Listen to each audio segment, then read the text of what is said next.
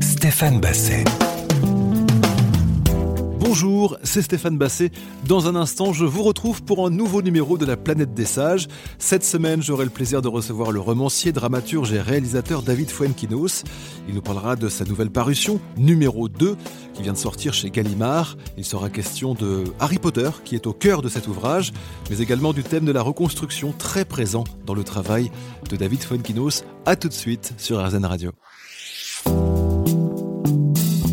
La Planète des Sages, Stéphane Basset. David Fuenquinos, bonjour. Bonjour. Merci d'être avec nous. Avec plaisir. Euh, on vous reçoit cette semaine pour la sortie chez Gallimard de numéro 2.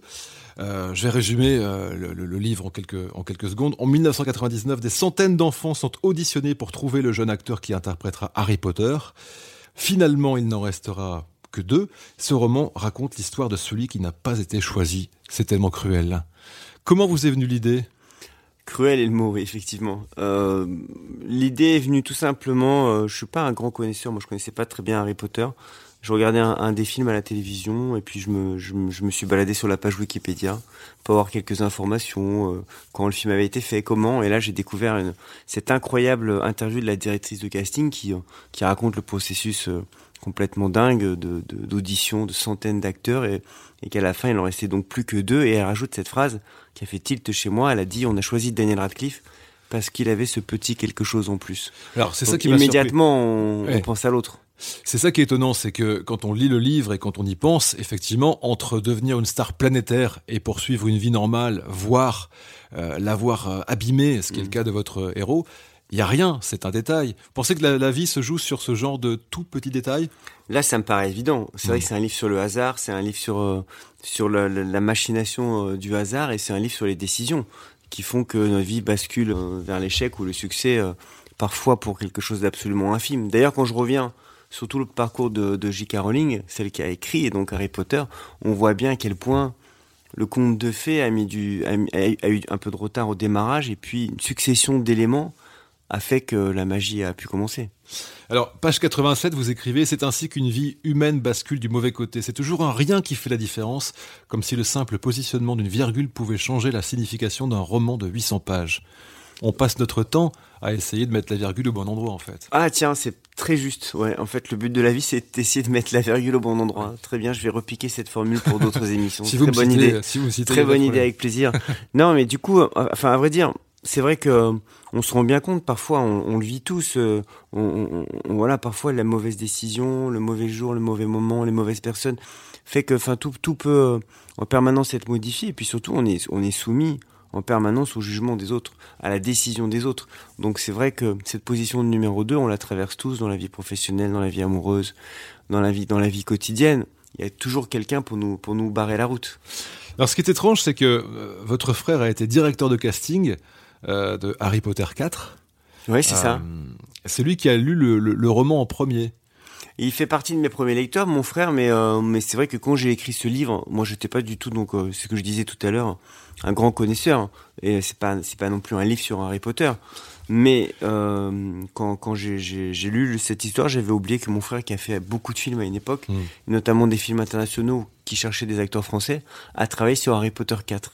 Donc lui, voilà, m'a confirmé en lisant le livre que cette histoire existait bien et que il y avait vraiment une hésitation entre Daniel Radcliffe et un autre. Harry Potter est un marqueur fort de ces 20 dernières années. Vous n'avez pas eu peur de vous attaquer à, ce mythe et que les fans euh, hardcore vous disent mais de quel droit il euh, y en a un, non? Oui, ouais, complètement. Alors c'est étonnant parce que j'ai plein de retours euh, de tous les fans de la Potter euh, sphère et c'est vrai très très positif. Je dédicace tout à l'heure d'ailleurs dans, dans, une boutique Harry Potter. Ça me change un peu de, des librairies Gallimard. C'est génial. Mais euh, non, j'aime bien ça. vraiment, c'est plutôt plutôt plaisant, mais vraiment. Euh, le livre est, est, est, très apaisé par à ces lecteurs-là. Mmh. Moi, moi, j'avais pas, par contre, anticipé la complexité que ça pouvait représenter par rapport à, à, à, à J.K. Rowling, à la Warner, au fait de parler aussi de choses réelles. Et c'est vrai que ça a été relu beaucoup par les avocats. Mon livre est non autorisé par J.K. Rowling, ce que je trouve assez chic. Ah, wow. C'est marqué au début du, euh, du livre, mais euh, alors qu'il est très bienveillant, euh, évidemment. Mais c'est tout le problème du roman, c'est-à-dire qu'il y, y, a une part réelle dans mon livre, mais il y a aussi une part, une grande part fictive. Alors la part réelle, c'est qu'effectivement, euh, lors du casting, il est resté deux prétendant. Euh, vous avez inventé le nom de celui qui perd. Enfin, oui, deux. exactement. La part réelle, c'est euh, ce point de départ. C'est aussi euh, toute la première partie du livre qui évoque euh, l'histoire de J.K. Rowling, le, Mm. le- le- la genèse hallucinante d'Harry Potter, et de voir comment comment c'est devenu un succès planétaire. Le producteur qui qui qui arrive à récupérer les droits avant même le succès. Enfin, Mm. plein de plein de successions d'histoires qui que, que j'ai trouvé passionnantes en travaillant sur ce texte.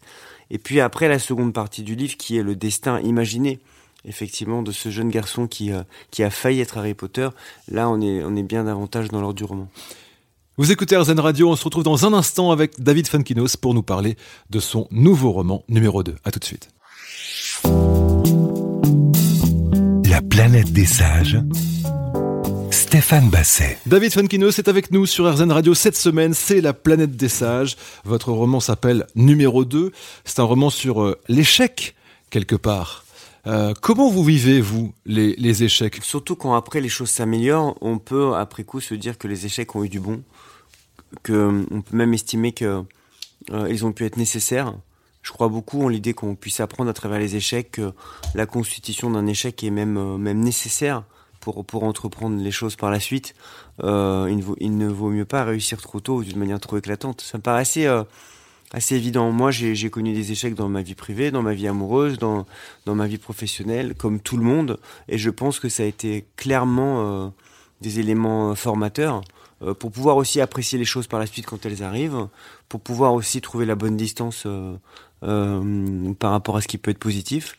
Donc ça me paraît, d'ailleurs, en lisant mon livre, je fais pas du tout une apologie euh, de, l'échec, mais euh, euh, on se rend compte qu'il va, il va trouver une forme de, comment dire, d'importance à avoir été l'autre. Oui, et sans, révéler le, le- la fin du livre, c'est vrai que le gagnant n'est pas forcément celui qu'on croit. Parce Bah, que dans toute belle victoire, il y, a une- il y a un côté sombre et ça, on le voit pas tout de suite. C'est exactement ce qui m'intéressait, c'est cette euh, zone grise de la réussite ou de l'échec. C'est-à-dire que, évidemment, mon personnage va comprendre des choses à travers cet échec qui est atomique. C'est vrai que un échec qui, qui, est, qui, est- qui est vécu comme ça, c'est rarissime, puisque lui, il a en plus le, le film permanent du succès de l'autre Hmm. qui, qui, euh, qui lui saute au visage. Et puis évidemment, euh, le succès a sa problématique. Ça, c'est certain. Euh, euh, Hemingway parlait de la, de la catastrophe du succès. Hmm. Donc il y a aussi ça, toute, toute situation, quelle qu'elle soit, euh, comporte sa problématique. Un échec, c'est une manière d'avancer, c'est une expérience. Alors, parlez-moi de votre échec le plus cuisant, qui est cet échec à la Fnac. Je vous ai Ah oui. en parler, j'ai trouvé ça assez, assez mignon. Oui, j'ai raconté parfois, parce que moi, le moment de bascule dans ma vie, c'est vraiment, euh, dans ma vie littéraire, hein, c'est la délicatesse, qui, qui a été vraiment un livre euh, choisi par le public d'une certaine manière. Et, euh, et c'était mon huitième roman. Mais auparavant, j'ai eu, plein, de- plein de romans assez discrets ou, ou, ou- ou publiés dans une forme de confidentialité, mais j'en étais pas euh, du tout malheureux. Moi, mon bonheur était d'écrire et déjà d'avoir quelques lecteurs, c'était plaisant. Mais effectivement, j'ai fait une rencontre en- à la Fnac, Place d'Italie en plus, ce qui est d'autant plus humiliant qu'elle était à 500 mètres de chez moi à l'époque. Donc j'étais dans mon fief, je jouais à domicile. Et là, euh, au moment de débuter, il y avait qu'une seule personne dans la salle.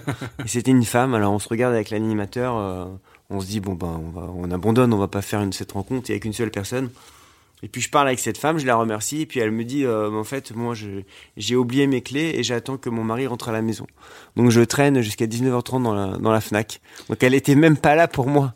Donc euh, j'ai atteint à ce moment-là le, le degré absolu de la, de la réussite. Quoi. Zéro personne à une rencontre. Qu'est-ce que cette expérience vous a laissé, hormis euh, l'idée de raconter un souvenir qui est assez fun finalement, mais sur les jours qui ont suivi, est-ce que vous vous êtes dit, il faut que je, il faut surtout pas que je prenne ça comme, comme un échec euh, plombant parce que sinon j'avancerai pas? Alors, on est sur RZN Radio. Moi, j'étais très très zen. hein. Mm. C'est-à-dire que j'ai une façon de voir les choses, un état d'esprit, euh, sûrement lié au fait d'avoir été très gravement malade et d'avoir un rapport à la vie qui est assez, euh, qui cherche à être réjouissant. En tout cas, euh, j'essaye toujours de voir le bon côté des choses. Et donc, euh, j'ai trouvé cette anecdote plutôt plaisante. Mais j'avais déjà l'expé- l'expérience de tout ça. Quand je faisais des salons du livre et que, et que je passais 8 heures derrière, mes- derrière mes livres à, à pas signer un seul livre, ou, et de voir les autres auteurs qui, euh, qui, qui, qui cartonnaient à côté, il y, a un peu ça comme ça dans, les, dans, les, dans, les, dans, les, dans les signatures de, de, dans les salons du livre. Mais moi, j'étais, j'essayais toujours de me dire, mais si j'ai quelques lecteurs, c'est formidable, j'ai la chance, je suis publié chez Gallimard, j'ai des idées, je, voilà, je, c'était déjà pour moi extrêmement plaisant tout ça. Donc l'ego n'était pas euh, euh surdéveloppé, c'est parce qu'il fallait juste euh, être sacrément balèze pour accepter que ses propres écrits ne recueille pas le succès que le voisin pouvait avoir. C'est pas, euh, ça fait toujours bizarre de dire qu'on n'a pas beaucoup d'ego, parce que soit c'est suspicieux. Hmm. Moi, j'ai jamais été énormément traversé par l'ego. Euh, évidemment, par, à certains moments, quand on fait des films, quand on est animé par une énergie comme ça de, de diriger des choses, il faut avoir un tout petit peu confiance en soi. Mais moi, j'ai plutôt été quelqu'un euh, euh je suis souvent d'accord avec les gens qui, qui aiment pas mon travail d'une certaine manière. J'ai pas, euh, je me dis pas quoi, ils n'ont pas compris. Je me dis ah bon, ben, peut-être qu'ils ont raison. Euh, j'ai plutôt, euh, j'ai plutôt cette fragilité, mais elle a été extrêmement importante et constructive. Je crois que je suis plus à l'aise avec l'idée de, de construire des romans en étant très incertain. Votre nouveau roman s'appelle, je le rappelle, numéro 2. On en parle dans quelques instants, David Funkinos, sur RZN Radio. À tout de suite. La planète des sages. Stéphane Basset. Vous écoutez La planète des sages sur RZN Radio. David Funkinos est avec nous pour parler de son livre numéro 2. C'est un livre sur l'échec, mais c'est aussi un livre sur la reconstruction. Mm. Et vous, vous pouvez en parler euh, parce qu'à 16 ans, vous avez eu un problème de santé, opéré du cœur. Euh, oui, c'est ça. Mm. Un, un, problème sérieux. Mm. C'est ce qui vous a permis d'être l'homme que vous êtes aujourd'hui. C'est peut-être le moment qui change tout dans votre vie? Totalement. Euh, moi, je suis totalement en lien avec cet événement. Et d'ailleurs, j'ai, au-delà de l'expérience euh, qui a été difficile de passer des mois à l'hôpital et de, même si c'est à ce moment-là que j'ai découvert euh, la lecture et que forcément, tout, comme tous ceux qui ont été gravement malades, on est, on est animé après par une énergie de vie, une énergie de beauté. on est plus sensible, ça c'est certain. Et donc, ça a été totalement déterminant dans ma vie, mais d'une manière vraiment encore plus forte que ça. C'est-à-dire que j'ai eu le sentiment de renaître en ayant une nouvelle personnalité. Ça mmh. fait un peu, euh, je sais pas, un film d'action euh, où il y a quelque chose d'un peu étrange, mais j'ai le sentiment d'avoir été propulsé vers une une nouvelle énergie et, euh, et... j'étais pas du tout littéraire, il y avait pas de livre chez moi, j'étais un adolescent qui traînait dans la rue, qui aimait le foot et qui écoutait le, foot avec ses copains. C'est vrai que ça a déverrouillé la sensibilité d'une manière absolue chez moi je me suis mis à lire, à, aimer la musique euh, classique, à traîner dans les musées. Et c'est vrai qu'avoir un rapport même différent euh, euh, aux femmes, à, tout ce qui pouvait finalement être beau. Être beau, mm. totalement. Et c'est vrai que ça a été une grande chance. Ça a été une grande chance parce que au-delà de ça, de toute façon, on vit, on vit évidemment pas du tout le, la vie de la même manière après avoir euh, rencontré la mort. Hmm. Et c'est vrai que tous mes livres tournent un petit peu autour de ça, de cette, de cette seconde vie, euh, de cette seconde chance. Qu'est-ce qui vous a sauvé d'après vous dans cette période difficile? La lecture, les, amis, la famille, l'amour, la, confiance en vous-même? Je ne sais pas si j'ai vraiment été euh, j'ai été sauvé parce que j'ai vécu quand même pendant quelques mois avec la peur et et, et l'angoisse. Disons que la libération progressive de ça m'a donné un grand apaisement après par la suite. Hmm. Mais il est certain que les livres, moi je lisais pas du tout, on était en 91, il n'y avait pas d'internet, enfin c'était vraiment un peu compliqué de d'avoir une ouverture vers l'extérieur. Euh, il y avait que trois chaînes à la télévision, il y avait le téléachat toute la journée. Enfin vraiment l'angoisse et donc euh, je sais que les livres à ce moment-là m'ont permis de voyager de, moi-même et, euh, et ont changé aussi mon rapport oui, à la réflexion des choses du monde, ça c'est certain. Donc ça, ça a été, euh, oui, ça a été une, consolation et, une aide très forte. Mais c'est là que vous vous dites, je vais écrire. Euh, avant, c'était pas du tout le cas. Il y avait ah non, avant, vraiment journaux intimes, des choses comme ça. Non, non, vraiment pas. Même vraiment pas du tout. À ce moment-là, je me suis pas du tout. Moi, j'ai jamais fait des choses en me disant je vais les faire ou je vais réussir ça ou j'ai l'ambition de ça. C'est-à-dire que j'ai commencé à écrire des lettres euh, quand j'étais à l'hôpital, beaucoup. Et puis je me, je me, j'ai immédiatement ressenti que c'était une façon très plaisante pour moi de m'exprimer hmm. et que je sentais que j'étais en connexion avec la matière littéraire, si j'ose dire. Et euh, j'étais, j'étais à l'aise. J'aimais, j'aimais, j'aimais écrire ces lettres un peu pathétiques d'adolescents romantiques euh, qui, qui prenaient des râteaux, mais euh, mais ça a été un, ça a été un début de quelque chose. Puis j'ai écrit des nouvelles. Et puis, et puis j'ai senti que voilà, ma manière de m'exprimer serait par, par, l'écriture. Vous vous êtes rendu compte assez rapidement que vous étiez bon, qu'il y avait potentiellement un, plus qu'un hobby, un métier? Alors bon, je ne sais pas. Disons que je crois qu'on cherche tous une manière de, s'exprimer et je l'ai trouvé à ce moment-là. Hmm. Mais euh, je, je me suis jamais dit tiens je vais devenir écrivain, tiens je vais publier des livres, ça va être ma vie. Pas du tout, vraiment pas. Je savais que quoi qu'il arrive, ça serait en parallèle de ma vie. Euh, bon, j'en suis vraiment pas sûr parce que pendant une dizaine d'années j'ai tâtonné beaucoup. J'ai écrit des textes euh, dont j'ai retrouvé certains récemment et franchement c'était c'était hautement pathétique, mais mais c'était c'était comment dire euh, un entraînement. Mm. Je crois beaucoup qu'il faut il faut écrire pour apprendre à écrire. Euh, mais vous avez écrit pour apprendre à écrire pendant des années, vous le disiez, des salons du livre où il n'y avait pas grand monde. Vous avez insisté, vous êtes Ça c'est après avoir été publié.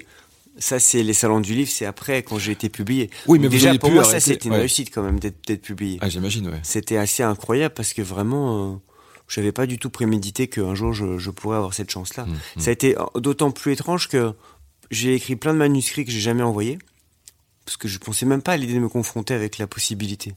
Pour moi, j'écrivais pour, pour moi, euh, et puis un jour, j'ai envoyé un manuscrit qui a été refusé partout. Et quatre mois plus tard, j'ai reçu un appel des éditions Gallimard, du comité Gallimard. C'est très étrange comme sensation. Hmm. C'est comme si vous êtes euh, refoulé partout. Euh, mais vous rentrez dans la meilleure boîte. Et puis d'un coup, voilà, vous rentrez. c'est hyper bizarre. j'ai cru que c'était une blague, et puis voilà, j'ai publié grâce à Jean-Marie Laclaftine mon premier roman il y a 20 ans pile. Il y a 20 ans, on va en parler justement dans un instant. David Funkino, c'est avec nous, c'est la planète des sages sur RZN Radio. À tout de suite. La planète des sages. Stéphane Basset. La planète des sages avec David Fuenkinos avec nous pour euh, ce nouveau roman, donc chez Gallimard, qui s'appelle Numéro 2. Alors vous êtes allé chez Gallimard euh, parce qu'il n'y avait pas le choix, hein. tout le monde vous a refusé, vous retrouvez dans cette euh, prestigieuse maison d'édition. Ça a été incroyable pour moi. Je m'en souviens vraiment précisément. Je, la première fois que j'arrive à l'accueil, je, demande le, nom de mon éditeur, mon futur éditeur, mais je me dis mais c'est peut-être une blague en fait qu'on va, hmm. j'ai peut-être pas rendez-vous. Je le rencontre et puis la deuxième fois, je suis venu euh, signer mon service de presse. Je me suis retrouvé entre Pénac et Benakista. Et euh, Pénac m'a signé un livre en me disant bienvenue au club. Donc c'est des souvenirs qu'on n'oublie pas. Après Gallimard, c'est une maison compliquée parce que pendant dix ans, mes livres ne marchaient pas du tout. Mais ça m'allait très bien, mais mm. euh, je me retrouvais à appeler, et puis on me disait attends, euh, rappelle-nous, euh, le Clésio vient d'avoir le prix Nobel, ou attends, rappelle-nous, on est on est en pleine polémique internationale avec Kundera, donc on dit mm. ok ok bon bah je vous rappelle plus tard. On n'a pas trop envie de déranger en fait. Bah, vous étiez un peu un remplaçant, mais vous êtes devenu un grand titulaire depuis d'une manière très très euh, étrange, oui. Hmm. Parce qu'en 2000, qu'est-ce qui est étrange pour vous? ben, moi j'ai pas, moi j'ai été un auteur très euh, littéraire. Euh, j'avais, j'ai eu plein de prix littéraires, j'avais une presse incroyable, mais ça restait très confidentiel. Hmm. J'étais pas destiné du tout, ni dans mes livres, ni dans mon énergie, à, à d'un coup devenir une sorte de best-seller. Et d'ailleurs, tout le monde était surpris. La délicatesse, quand le livre sort, le premier tirage, c'est 4000 exemplaires. Mm. Certainement, Gallimard se dit pas, il y a quelque chose qui se passe avec ce livre, non Ça s'est fait vraiment progressivement. Qu'est-ce qui s'est passé selon vous euh, Alors, le livre est resté, après, quand il est sorti en poche, il est resté un an et demi numéro un des ventes en France. Donc, c'est euh, 1 300 000 exemplaires. Donc, c'est inimaginable. Moi, l'été 2011, euh, ils sont en vendés 6000 par jour. Et je voyais tout le monde le lire. Et c'est, je ne sais pas ce qu'il y a dans ce livre. Alors peut-être qu'il y a, c'est l'histoire d'une veuve euh, qui rencontre un Suédois dépressif. Alors peut-être qu'il y avait toujours l'humour de mes premiers livres, mais avec un fond de gravité. Mm, Donc mm. déjà ce mélange-là. Peut-être le mot la délicatesse. Peut-être que voilà, je sais pas. J'étais, c'est impossible parfois. Il y avait un journaliste qui avait dit oui, euh, ce livre marche parce qu'il a toutes les recettes du succès. Ah bah. je trouvais ça génial comme phrase parce que j'avais 35 ans. Mm. Je vivais euh, dans un tout petit appartement avec mon fils. Je débliais clic-clac tous les soirs je me dis, mais s'il y avait des recettes de succès, soit tout le monde les utiliserait, ah soit je l'aurais fait avant, parce que je galérais bien jusqu'à jusqu'à ce moment-là. Alors, euh, dans votre euh, dernier euh, roman numéro 2, le héros qui s'appelle Martin Hill est donc recalé puisqu'on lui préfère Daniel Radcliffe pour devenir Harry Potter. C'est un échec qui va le hanter toute sa vie. Mais dans votre cas, est-ce que ce succès, c'est pas votre Harry Potter à vous? C'est-à-dire que d'un coup, la délicatesse, c'est un succès tellement énorme que derrière, il faut enchaîner sur un autre, un autre succès. Comment ça se gère le, le le trou de succès Moi, ça a été, euh, ça a été assez, assez étonnant parce que d'entrée, je me suis dit, euh, surtout, tu refais pas euh, ce genre de livre. Ah, enfin, pas vraiment par choix, pas par stratégie. C'est aussi ma nature de tout le temps essayer d'aller vers ailleurs, de réfléchir, de d'innover. Et c'est vrai que après, on m'a dit, non, t'écris que ce type de livre, tu fais la délicatesse 2, la délicatesse 3. Mais je suis parti vraiment ailleurs, et puis quelques années après, ça m'a donné une liberté financière aussi qui m'a permis d'écrire Charlotte.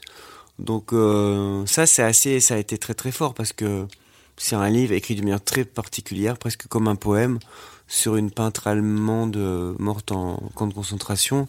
On était très très loin de la délicatesse. Mm. Et ça, ça a été aussi un, un livre qui a rencontré un très très grand succès. Et euh, ça, c'est c'est émouvant pour moi de d'avoir le sentiment de pas chercher à aller vers le public et que le public me, me suit euh, à chaque fois dans mes nouvelles tentatives. Après, euh, le succès a, a, comporté certaines difficultés, ça c'est certain. Par On exemple. est très exposé, Hmm. très jugé, très critiqué, parfois parfois critiqué euh, à l'aune de son succès et pas de son travail. Ça, c'est ce que j'ai trouvé un peu le plus dur parfois. C'est-à-dire, euh, on est Ça devenu marche, un auteur donc c'est suspicieux, Voilà, voilà. exactement. Moi, j'adore l'honnêteté intellectuelle. Donc, euh, je travaille beaucoup. On aime, on n'aime pas, euh, mais au moins, voilà, j'adore avoir un, un jugement euh, qui, qui, qui- que j'espère honnête. David Funkino, c'est avec nous. On va parler de votre processus de, de création parce que je sais que ça intéresse les gens qui nous écoutent chaque semaine dans la planète des sages. On se retrouve dans un instant. À tout de suite. La planète des sages. Stéphane Basset. Vous êtes sur RZN Radio, la planète des sages avec David Funkino cette semaine pour la sortie de numéro 2 chez Gallimard.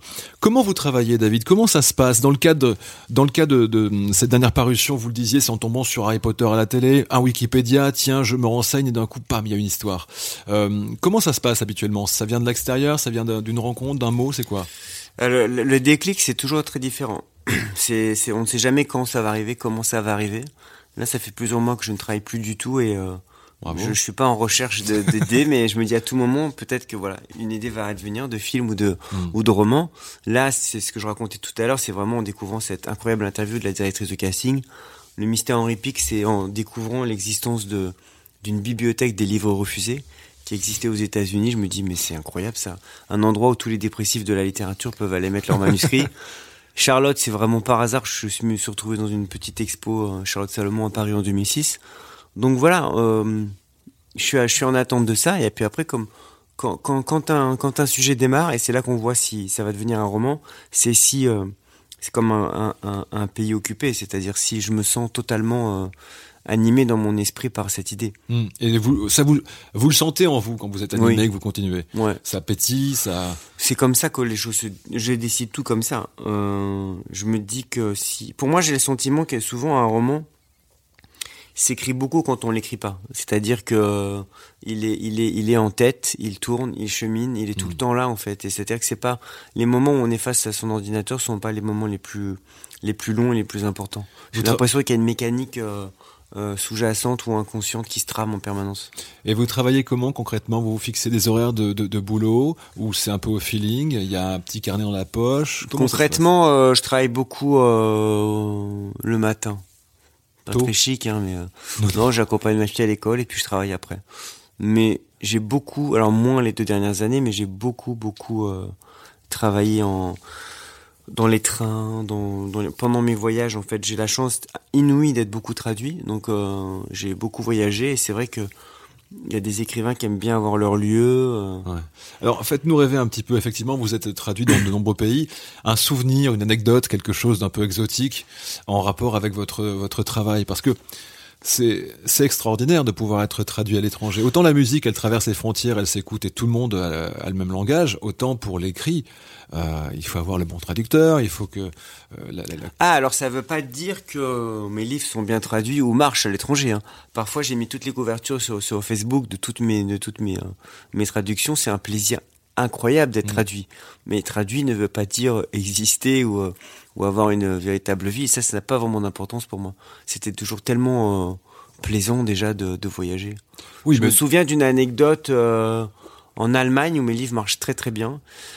J'ai fait une rencontre une fois, puis il y a un homme qui s'est levé et qui a dit Bonjour, monsieur Fuenquinos, euh, je suis le père de votre traducteur. Je voulais vous dire que vos livres sont très très bien, mais ils sont vraiment mieux grâce à mon fils. c'est mignon. Donc voilà, c'était mignon, mais Mm. c'est vrai que euh, vous avez raison, la traduction aussi compte beaucoup. Oui, je trouve souvent que malheureusement les traducteurs, on ne les met pas assez, euh, à l'honneur où ils sont cités sur les, euh, les, premières pages, mais je me dis que c'est quand même. Mais ça c'est génial. Moi j'ai plein de mails, plein d'échanges avec mes traducteurs. Ouais. C'est assez, c'est assez plaisant. Parce qu'il vous pose des questions sur euh, qu'avez-vous voulu dire exactement par là, des choses comme ça. Et parfois je ne sais même plus moi-même. Mais, ça c'est marrant. Parfois ça m'arrive aussi aussi beaucoup ça avec avec les, les lycées j'ai eu la chance d'avoir le concours des lycéens pour, pour mon roman Charlotte, donc il est beaucoup mm. étudié à l'école. Je me suis déjà retrouvé avec des profs qui disent bon bah là, monsieur, euh, je suis présent, monsieur Fuentino, ça a voulu faire euh, cette cette euh, cette figure de style, c'est c'est ceci ou cela. Et là, je les regarde. Ah oui. oui. tout à fait. Mais alors pas du tout. Et je veux pas désavouer le professeur. Ouais. Surtout face à des analyses qui me dépassent. Donc ça vous a mené dans de bien belles aventures et dans des dans des contrées que vous n'imaginiez pas, ce qui vous arrive depuis 20 ans. Ouais, et c'est très. Euh, au, fond, c'est vrai que quand on fait de la promotion en France, on a aussi. Euh, voilà, on a, on a l'entourage. Moi, j'ai des enfants qui vont à l'école. Enfin, enfin, je fais un peu attention quand même. Hmm. C'est vrai que je me, je me souviens d'avoir fait des, des, émissions en Albanie, par exemple, le, le, le, Tout le monde en parle euh, albanais. On est totalement libre à l'étranger. C'est assez, c'est assez marrant. Donc vous vous censurez un petit peu en France pour la famille, les amis, les proches, c'est bien. Un petit peu, oui. Un petit peu. Mais vous savez que sur Internet, maintenant, tout peut se retrouver, malheureusement. Tout peut se retrouver, je sais. Faut faire attention. Vous êtes avec nous, euh, David Funkinos, encore pendant quelques minutes sur RZN Radio pour euh, nous parler de ce nouveau livre, numéro 2. On se retrouve dans un instant, à tout de suite. La planète des sages Stéphane Basset. Vous êtes sur RZN Radio, c'est la planète des sages comme chaque semaine. Je vous recommande vivement la sortie chez Gallimard de numéro 2, c'est le nouveau roman de David Fuenquinos qui est avec nous cette semaine.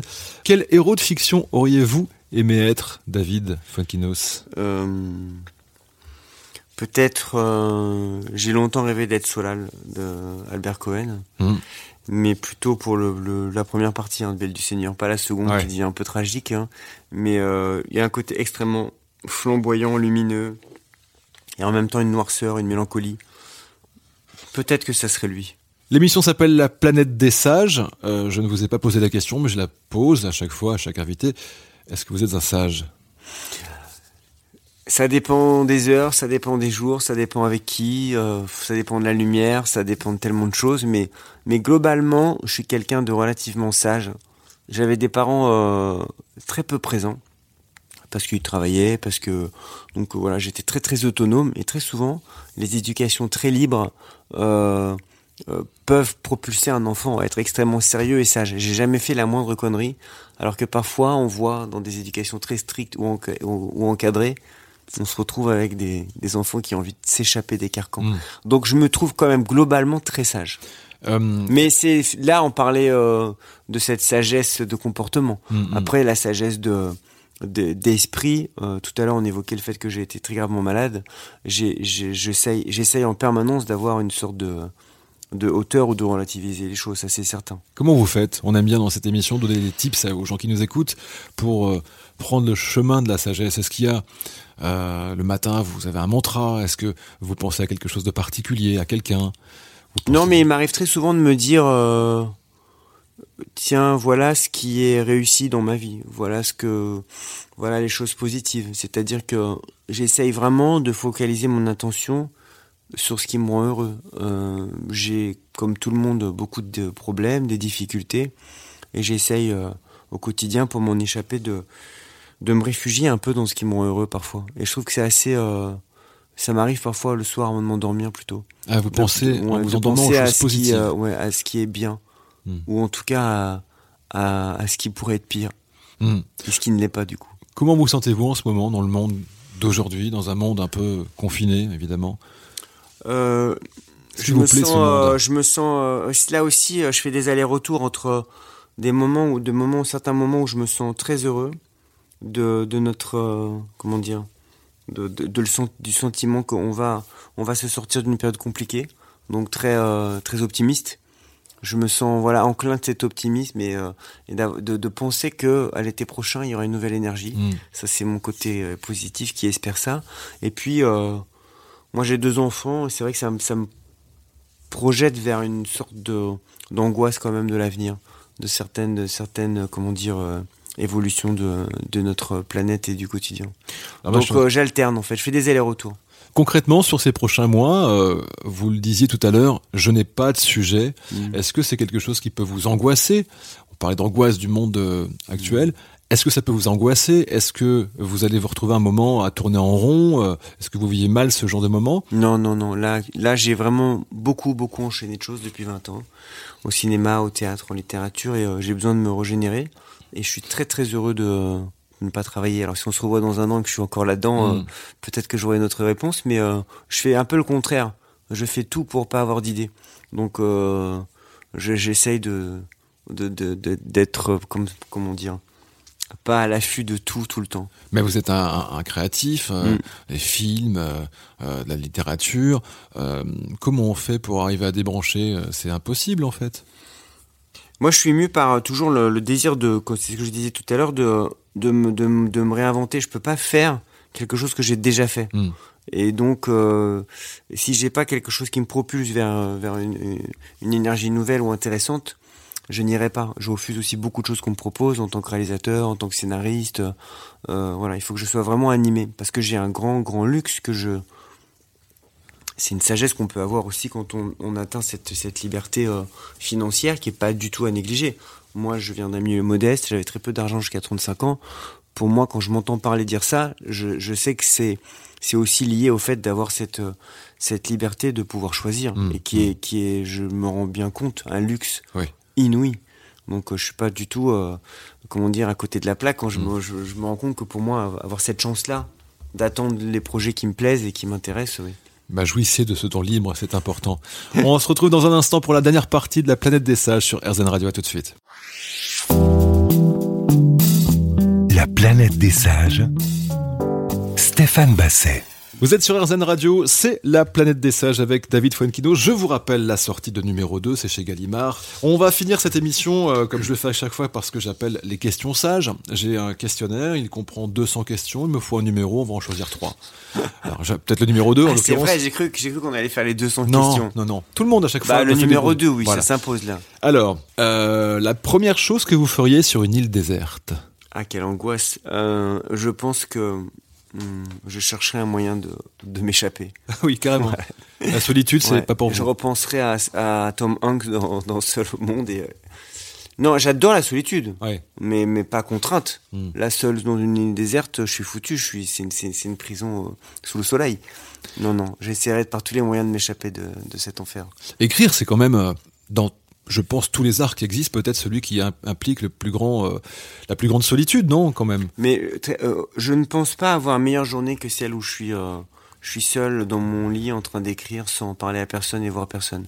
Donc je, je suis vraiment un psychopathe de la solitude, j'adore Mm. ça. Mm. Mais j'ai la chance de pouvoir alterner des moments où je choisis cette solitude et d'autres où je fais des films, où je partage beaucoup de temps avec d'autres personnes. Oui, parce que le tout, c'est de pouvoir laisser rentrer des gens dans cet univers-là. Sinon, Mm. euh, bon bah, on finit en, en HP. Voilà, Mm. exactement, en Harry Potter. Exactement. C'est les mêmes initiales. Vous comprendrez si vous, vous avez le plaisir de lire euh, numéro 2. Un nouveau numéro, à propos de numéro. Le 28. Le 28. Si vous pouviez tout recommencer, vous changeriez quoi? Vous changeriez des choses? Vous vous méfieriez Oui. de. Ouais. Oui, Ah je oui. changerai des choses, bien sûr. D'ailleurs, je dis à un moment donné dans mon livre qu'on on réussirait euh, bien mieux sa vie si on la vivait à l'envers. Hmm. Donc si on pouvait avoir cette possibilité de recommencer des choses. En même temps, les difficultés, les épreuves, euh, ce que j'ai raté, ce qui est, ce qui est compliqué dans ma vie, euh, c'est sûrement constitutionnel de, de, de, de- voilà, de mon parcours. Hmm. Donc, euh, mais quand même, j'ai envie de dire oui. Alors, moi, j'ai envie de dire, mais à quoi? Non, Ah oui, c'est ça.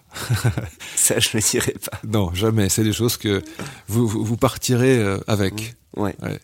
Mais ça a l'air très intéressant cette question parce que très souvent on peut se dire voilà même ce qu'on a raté, même euh, même ce qui nous encombre, euh, ça fait partie effectivement de des épreuves qu'on doit traverser. C'est aussi ce, qui- ce que se dit votre, votre héros, quelque Oui. part. Oui mais, Mais lui, il tardivement. est- oui c'est vrai. Ouais, il aurait pu choisir différemment, de Mm. pas participer à ce casting, ne pas bien sûr. Un nouveau numéro, ce sera le dernier. Le 17. Votre but le plus important à partir de maintenant Mon but à partir de maintenant, je pense que c'est vraiment de de conserver tout ce qui me rend heureux. Qu'est-ce qui vous rend heureux? Dans ma dans ma vie et euh, et d'essayer de de comment dire d'enlever ce qui me rend malheureux. Donc c'est un but tout simple, c'est-à-dire de conserver le meilleur de ce qui est déjà bien. Le meilleur, c'est quoi? Le meilleur, c'est euh, bah, c'est beaucoup de choses. C'est la chance de pouvoir euh, là, je sors un livre, ça se passe très très bien, de de pouvoir partager avec les gens, euh, mes enfants, ma vie quotidienne, le fait de pouvoir voilà avoir des idées. il y a beaucoup de choses qui sont très positives. Alors ça, c'est ce que vous allez garder. Ouais. Qu'est-ce que vous allez effacer euh, Bah, ça, il faut, route il faut se reporter à la question 28. et à la réponse 28. J'ai essayé pourtant. Hein. Je, Ouais, il faut dit, essayer, c'est pas mal. je me suis dit, va pas s'en rendre compte. On m'avait pas dit que c'était, on était chez Mireille Dumas. Ouais, ouais, ouais. Je me suis dit, va pas s'en rendre compte. Je vais lui refourguer la même question que euh, tout à l'heure. discrètement. Non, je suis très très. euh, Vous êtes, bah, ça fait 20 ans maintenant qu'on vous pose des questions. Oui, ça fait 20 Il y a une ans. question qu'on vous a jamais posée que vous aimeriez qu'on vous pose? Euh, Celle-là. Celle-là bah, Je pense qu'on va, on va se quitter là-dessus. Très bien, très bien, très bonne idée. Merci David Funkinos, merci d'avoir été Merci avec à vous, nous. restez zen. hein. Oh bon, on va essayer. Ouais. Je rappelle la sortie chez Gallimard de votre nouveau roman. C'est le 19e Oui, je pense, oui. qui s'appelle Numéro 2. Mm. Et c'est une très belle lecture que je vous recommande, chers auditeurs. Point Tris de Erzen Radio. On se retrouve la semaine prochaine pour un nouveau numéro de la planète des sages. D'ici là, n'oubliez pas, soyez sages, mais pas trop quand même.